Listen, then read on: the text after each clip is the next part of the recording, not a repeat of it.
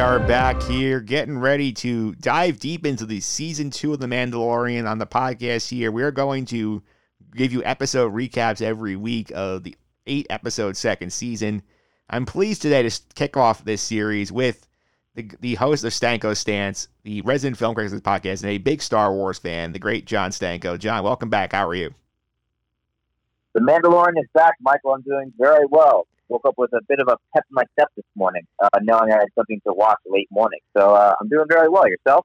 I'm doing very good. I mean, that was the first thing I did today. I woke up as I popped on Disney Plus, watched the first episode. A little longer than I thought it was going to be, but I enjoyed it. Yeah, it, I believe this is the longest episode of any episode that's been put out thus far. Yeah, I, I believe the the longest last year was the season finale. And this was longer than that.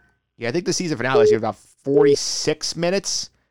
And I think this one is was 54. I think the premiere was. Yeah, it was. Yeah, it was almost an hour, and uh, I mean, it. I think we're going to talk about it. It was longer, but for the most part, it did not drag at all. The time went by very fast. So I think more more more people than not are going to be very happy with the length of it. Yeah, I think so too. Because like the one thing I like about it, and we'll get to the spoilers in just a minute, is I think it moved. It didn't leave you sitting there dragging, like looking at your watch, looking at your phone, saying how much longer it is. You really weren't like left hanging there. No, I would agree with you, and I think they did a very clever of the of the producers and Favreau and everyone involved that the opening five minutes was pretty much a ton of footage from the trailer. It was action packed. People immediately recognized the vibe and what they were into, and then after that after the title comes up with a Mandalorian and the Marshal title of the episode, then it dives into like the brand new stuff. So very smart marketing by the Mandalorian and everyone involved with it to kind of start grip everyone in with the action and then start setting the scene. Yeah, for sure. And before we get into all of that, uh, let's talk a little bit about season one. Like, what drew you into season one immediately? Uh, what drew me into season one, Mike, is that The Mandalorian is is unlike any other Star Wars media out there. Uh, it's a western that's set in the realm of science fiction, but also definitely has some noir kind of tendencies to it, and it blends genres incredibly well. Uh, my favorite example of this is, I believe, it's episode six of season one when Mando goes onto the prison ship with a bunch of other mercenaries, gets backstabbed like he always does, and has to fight his way out that episode was like science fiction, western, horror, all blended into one. So that's a really big part is the way it blends genre.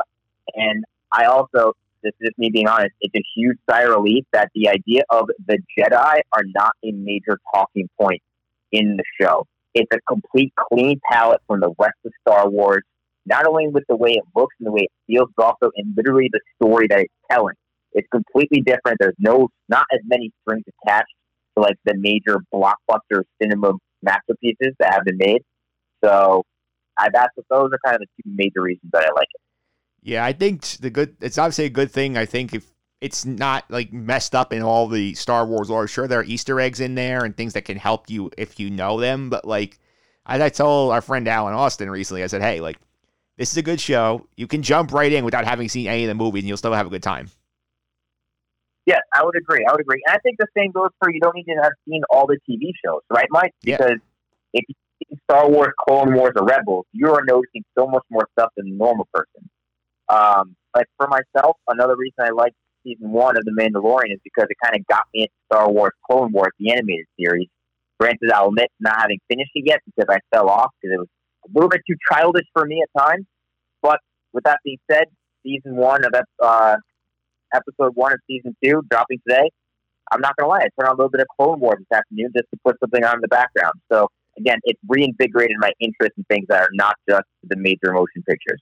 It certainly has. And before we dive into the premiere in detail, let's let's reset for the audience. Where did we leave off in season one? Because obviously we end the season. The mission of the season is starts off with the Mandalorian title character played by Pedro Pascal he decides to take a bounty to basically bring this child, who we get to know as Baby Yoda in unofficial terms, to to the Empire. Breaks the child out and travels with him, trying to find his home at the end of the season. We see the dark saber from an Empire Imperial remnant come out, and he finds out that's a something we'll dive into. I'm sure as the season goes on. But what else stuck out from the end of season one?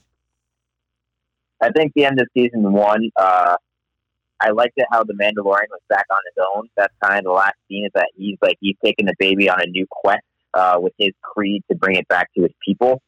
Um, I liked it a lot when the Mandalorian was on its own in season one, so they got back to that at least at the end of season one, and now with the beginning of season two because he's he just introduced the characters, right? Every episode of, of season one, it was kind of like a new character was introduced. You don't know if you're ever going to see them again. And a couple of them came back for the season finale, but a couple of them were just one off. And I kind of like that. A lot of people I talked to personally didn't love it when The Mandalorian was on its own because it felt too much like Star Trek, where it was just like an episode by episode story. But that's part of the reason I love this show.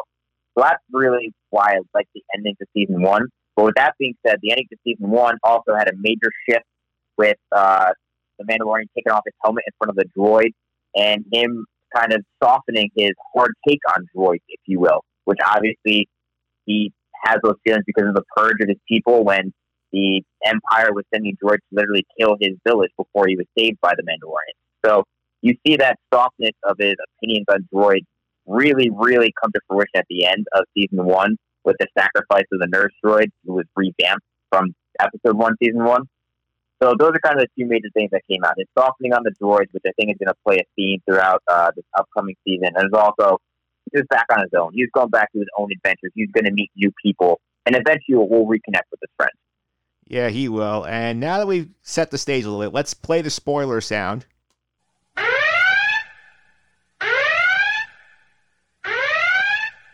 All right, so if you have not watched season two, episode one of The Mandalorian, get out of the podcast, go watch the episode, come back, because now Jon and I are going to go into all the spoilers. So we'll start from here. I mean, the opening sequence, man, that was just bang up when you see him go to this planet, try and get some information on finding Mandalorians. And like you said, it basically the big fight from the trailer, and they did a good job just whetting your appetite with that and not giving away much of the plot, because basically, as the first five minutes, that whole sequence is over. Yeah, it is. And I love this opening scene. I don't know if you've ever seen Escape from New York, Mike, but it reminded me of that movie. Have you seen that before? I've seen it before. Yeah, with Snake Plissken, and you have the desecrated city that is just graffiti everywhere. You have things hiding in the shadows where you want to stay in the light, and you don't know what's out there.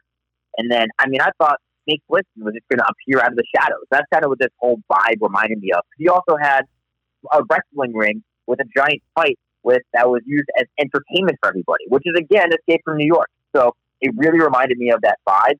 Uh, and again, like you said, it got people excited right away because it just hopped right into the action. Like I, it was a great opening sequence. It immediately hooked people in. Also, very very creative way to kill uh, to kill the kind of the, the guy who backstabbed him, uh, just letting the animal feast on him, shooting out the light. I was a fan of that kill. Yeah, it was great, and it's a great visual too. When you see the lights go out, you see the red eyes from all like the the ravenous like rat creatures. They're basically roaming around. They're gonna eat this guy at, at the end, and he says, Mando, basically like, I I didn't say I would kill you. I love that. This yeah, like, deadpan line. You will not die. Yeah, you will not die by my hand, and he was not lying. He was not lying. Those uh, those evil eyes reminded me of like the evil Cheshire cat from Alice in Wonderland, just creepily staring out into the void. Uh, but it was a great opening sequence, and I really loved how there was a blatant wrestling shout out, if you will, with a uh, attacker blatantly doing a suicide dive off the top rope through a table, missing the Mandalorian, which is classic wrestling. Absolutely classic. So I saw that and immediately pointed it out to myself, going, that's a nice little touch of the director, just giving something to wrestling fans there. Yeah, so the first five minutes we spend there. The rest of the episode is back on Tatooine. We spent, I think, two ep- couple episodes in season one there. We came we came. Were you surprised that we went back to Tatooine this early? Uh, no, I was not. Uh, because I do. No, I wasn't because Tatooine is frankly it's the most popular and the most well-known planet in the Star Wars universe, right? But the thing is, we don't know a lot about Tatooine, right? We know Mos Eisley, we know where Luke grew up, we know some other outposts and stuff like that, but we don't know a lot about what happens outside the major cities and the major venues we've seen. And that's what the Mandalorian does. Like it's kind of taking away the shadow from everything that's unknown and kind of shining a light on like the darker points that have not been shown on. And that's why we went to this outskirt village in the middle of nowhere. We have to take a speeder bike to get to, and there's lack of resources everywhere. I loved it how they kind of expanded the Tatooine universe by going to the outskirts of it. Were you happy to see Amy Sedaris' character back again?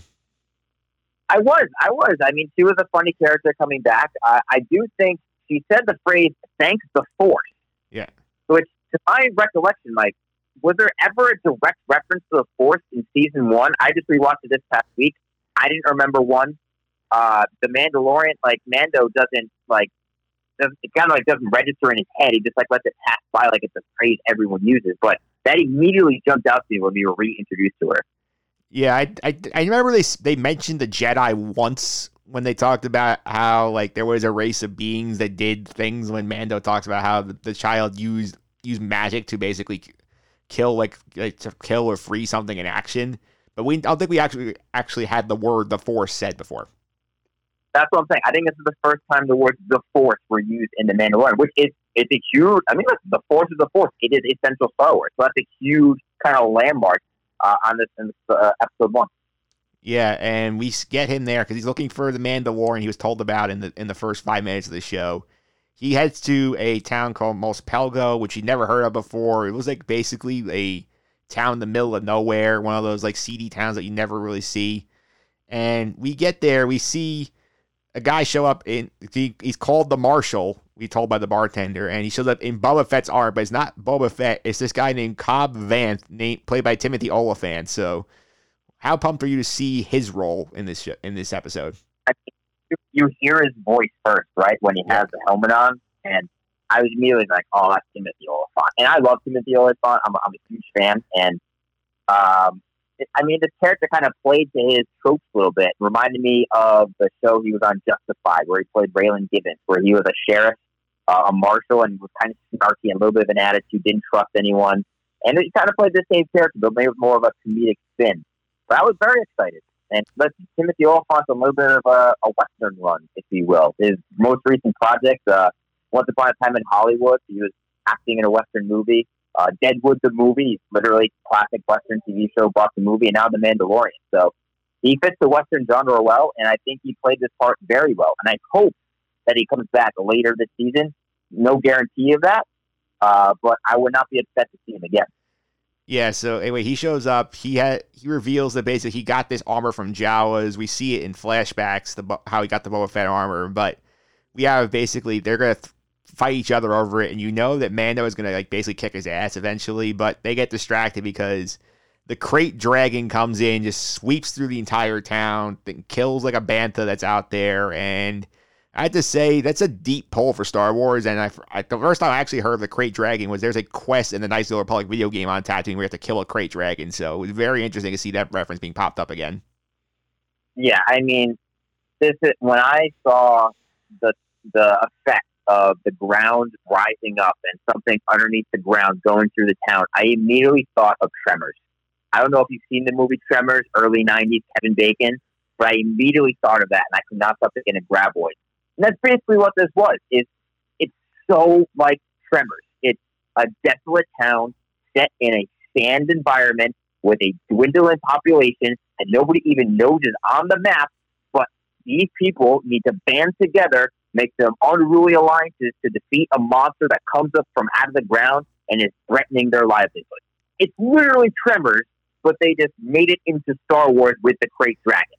So I was a huge fan of immediately the vibe that they were going for with it, and it it hooked me in even deeper. Yeah, this was a fun ride the rest of the way because this is basically the plot of the rest of the episode is that those two make a deal where uh, Cobb Vanth says, "Hey, I'll give you the arm if you help me get rid of the krayt dragon," and then we also spent a lot of time actually getting to know the Sand People a little bit, who the Tusken Raiders, who Star Wars fans know back for episode two, they're the ones who kill Anakin Skywalker's mother. We see them episode four, like, and did you are you surprised that Man knows how to communicate with them? No, because he, uh, I believe, in episode five of season one, with the gunslinger, when he is riding around with the bandit, um, trying to get the uh, the sniper assassin, is that he bargains with them in the desert. So they actually landed this little clue in season one, and now now season two, they're able to even expand on it further and explore the culture of the Tusken creatures, which I thought was really really cool because what are they known for? They're known for the yell and raising the pike up, going whatever sound effect that is. That was terrible, by the way. That was awful. uh, but like, I, I really liked how they explored the culture and they very briefly explored the relationship between the humans on, on Tatooine and the Tusken Raiders. I mean, they classically say humans say, "Oh, they attack our land," and meanwhile, the Tusken Raiders are like, "We were here first. So it reminded me a lot of the relationship between elves and humans uh, on the continent in the world of The Witcher. But they banded together to, to beat this dragon, and I, I really like how they explored the culture of it. They did, and they gave you another subtle hint of that too, because on the way to from when Mando leaves the the the place leaves the Razor, Razor Crest is on his way there. We see a brief cutaway of him camping at night with Tusken Raiders and conversing with them, and then you you kind of first yep. think, oh, it's a cutaway, and then you realize, oh, that's a big thrust of the whole episode. It is, it is, and again, I again, it's opening the window into different areas of Star Wars that have not yet been explored, and again, huge fan of what Jon Favreau did writing and directing this episode and setting the tone. Yeah, and I did think this also this episode as a whole sort of had very season one vibes, where it's sort of like, okay, here's a problem, here's our set of characters. Mando's going to sort of be the guy who brings two groups together because he brings together the villagers and the Sand People to combat this krayt dragon, and the whole thing with obviously you see the tension between the two sides. And when you see the one villager gets mad when the explosive gets dropped, he thinks the Sand is trying to kill him. I think we get a good deal here from them. It's like if you're the village and you get a deal, hey, like they can keep the carcass of the sand of the krayt dragon after we kill it, and they don't invade it. I think it's a great deal for you to take. Yeah, I, I mean, yeah, I think it's a great deal for the city too. And again, it, it it's peace until the humans raise a pistol or raise a blaster at the Tusken Raiders. Which, yeah. listen, if we're gonna put a trait on humanity, it's not we're not the most reliable bunch. So the, the humans are probably gonna break that bond with the Tusken Raiders. Let's be real. But it was a, a win-win for both. So curious as like actually obvious, yeah, you're gonna get to the battle and the stuff like that. But I have a question for you about what the Tusken Raiders may have been looking for when they got the husk of, of this dragon. Yeah, they were do they were they were taking a peek for the for the pearl of the drag the dragon. That's something again that they've referenced in like Knights of the Old Republic, where there's one cycle where you have to kill a krayt dragon to try and get inside a cave, and you're working with a bounty hunter, and he's basically going for the pearl, and you're going to to get the star map. That, okay, so then there you go that's what I was going to ask. I was like, is, I was like, is that a pearl that they're raising or is that an egg? I wasn't entirely sure, but you answered that question for me with uh, your knowledge of the Knights of the Republic. Yeah, that's a direct Knights of the Republic poll. Is that is that they're going for the pearl, the krayt dragon, which I think obviously you don't need to know that. You don't need to play the game to understand that, but it's a nice little nod to the people who follow the expanded Star Wars continuity over the years. Yeah, that's great. That's again, that's phenomenal writing. Again, it doesn't need to be flashy to be good. It can be subtle, which is the way, which is the, the way the Mandalorian thrives. Yeah, so we see earlier the, at the battle plan. First, they try and get him out there and see how big it is. The plan doesn't work. A Tusken Raider dies, and then we realize we need to get the entire villages involved. We need to blow up underneath the belly to because it's the most susceptible area. The plan particularly doesn't work, and then Mando has this brilliant idea. We're gonna have him eat the bantha and blow up the bantha inside of him. So great job there. And I think it was an interesting choice that he trusted Cobb Vanth to care for the child in case it didn't work. Yeah, I would agree. Um, I would agree. But again, this is the only gripe I really have with the episode, Mike, is that I thought this ending was incredibly predictable. Um, because when they when the humans and the Tusken Raiders are walking together toward the pit of the dragon, there's a blatant shot of a bantha with explosives strapped on it, and I saw it and I was like, "That's how they're going to kill it. Is it." it's going to explode in the mouth or whatever. It's going to be like Jaws, where the big explosion is going to blow it up from the inside. That's kind of exactly what happened. So I was a little bit bummed with how predictable they made it. I think they dropped a few too many hints with it. Um, so that, that's the only gripe I have is that I wasn't completely and utterly surprised and satisfied with the way the dragon was killed. Yeah, that, that that one they did telegraph it a mile away if you know what you're looking for there. But I thought the whole battle with the krayt dragon was definitely a lot of fun seeing all the different groups having to work together and seeing all different weapons they're throwing at it. I thought it was definitely a unique way of fighting we don't usually see in the Star Wars universe either. Yeah, I would agree. I think the the medieval hooks that the Tusken Raiders had was a very uh, just a different vibe than the blasters that the humans had. So just a different way of approaching the battle and I don't know how those those medieval wooden spikes would hold that dragon down, but they seem to do the job all right. Uh, and like the battle when you had the Marshal and Mando on their jetpacks and flying onto the mountain to try and just convince the, the dragon to keep moving forward and because it wasn't dead yet. Like was, that was all good stuff. I love also. I think there was a slight reference. It or it reminded me of Jurassic Park with uh, the dragon, his eyes, uh, the profile view, shifting and starting to look at the Marshal and Mando. Reminded me a lot of the Jurassic Park uh, Tyrannosaurus Rex. So I think that maybe there was a little nod there as well. Well, again, the fight overall was very entertaining. No, but I mean, no budget concerns at all because they spent so much money making this look good, and it did look really, really good. The dragon was very, very. Yeah, there's a fantastic looking dragon. At the end, we do see the exchange happen. Mando gets Boba Fett's armor, and like Cobb Vanth gets the dragon kill. He's basically keeping and keeping an eye on his village now. He's still the marshal of it. He's the one who basically has kept order in there after a group of, I think I want to say, mi- like evil miners took over following the fall of the Empire. Do you think we'll yep. see Timothy Olyphant again at the, by the end of the season? I'm going to be honest. The answer is no, and I'm I'm okay with that. I would love to see him again, but I think this is one of those one-offs. We just meet a character that we really like and that we'll remember fondly. But I don't think we're going to see him again. Yeah, I could see it both ways. I do think he's such a big name that I could say, okay, maybe we'll just bring him in for the finale to help out whatever mission we need going on. But I don't think we'd see him again before that. I think he's going to be. Is a good. There's also a good chance he's one and done. It, it, honestly, if this, if we see him again, I can imagine we see him like dead, like like the village was wiped out, and Mando was like, "Oh no, like what have I done? Like I left them, and now they're dead." Like kind of like some sort of moment like that. But I don't think we're going to see him on like another mission again or anything like that. That's kind of the vibe that I'm going for. Because now, I mean, he had he had Boba Fett's armor. Now, now Mando has it, and I think at the, the end of the episode, we saw kind of what meeting is going to happen soon that everyone's excited for. And I, I think that's that's, that's going to be a so for the Marshal in terms of like action stuff.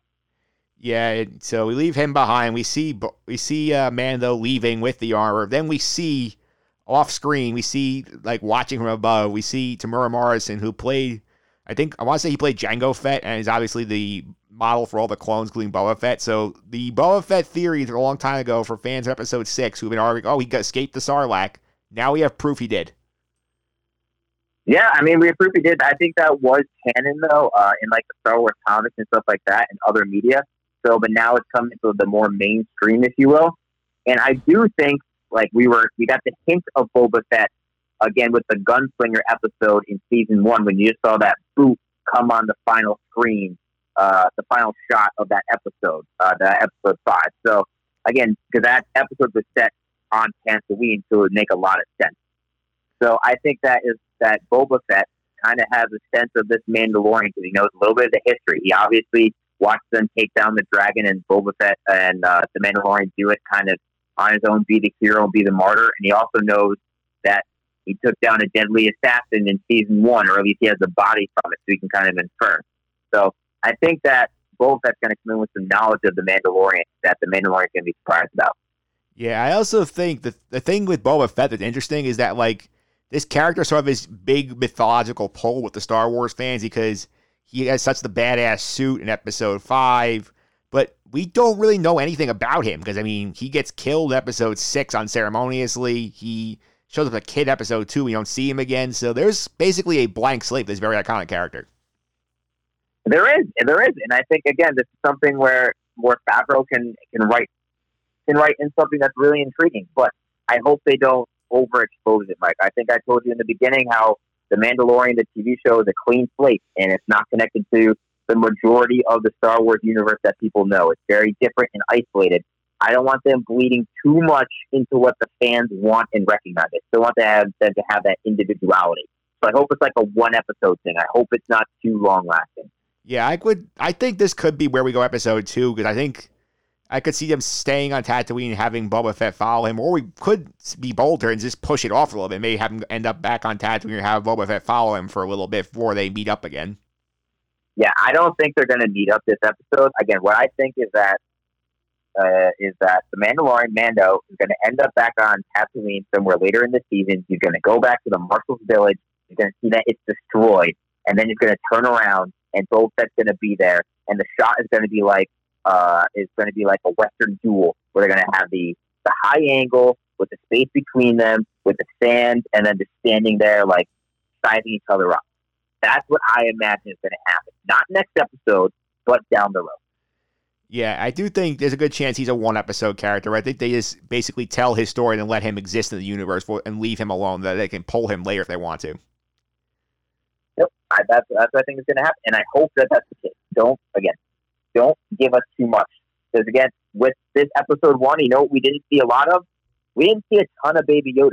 We didn't see Baby Yoda with his powers, and I love that. That because that's what people want to see. That's the that's the hook that got so many people into season one is the development of Baby Yoda's the child powers and stuff like that. What can it do? And it looks so cute. We didn't get a ton of it in this premiere, so it's good. They're keeping it away from the audience, and they're keeping the audience hungry for it. Yeah, because they he does a couple of fun little moments there, like when he pops back into his pod when he knows the fight's about to go down, and we see him kind of like creeping around when they're trying to kill the krayt dragon. But they do a good job of realizing that this is still the show about the Mandalorian, not the Baby Yoda show. So they're doing a good job giving you bits and pieces of the Baby Yoda character. Yeah, they didn't bite into into the commercialism of Star Wars too much in this premiere, which I'm a huge fan of.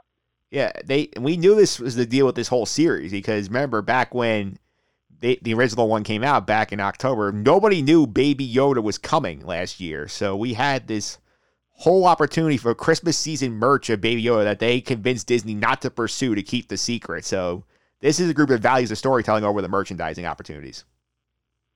Yeah, and I listen. There's going to be plenty of money made from this show, and you look at the budget and you look at the way that episode looks, Disney has dropped a ton of eggs in this basket. So they're just hoping it doesn't crack. Uh, because once things get back to normal, there, there's going to be a Mandalorian ride at Disney World, whatever Disney park they want. And they're going to sell as many toys and dolls as possible.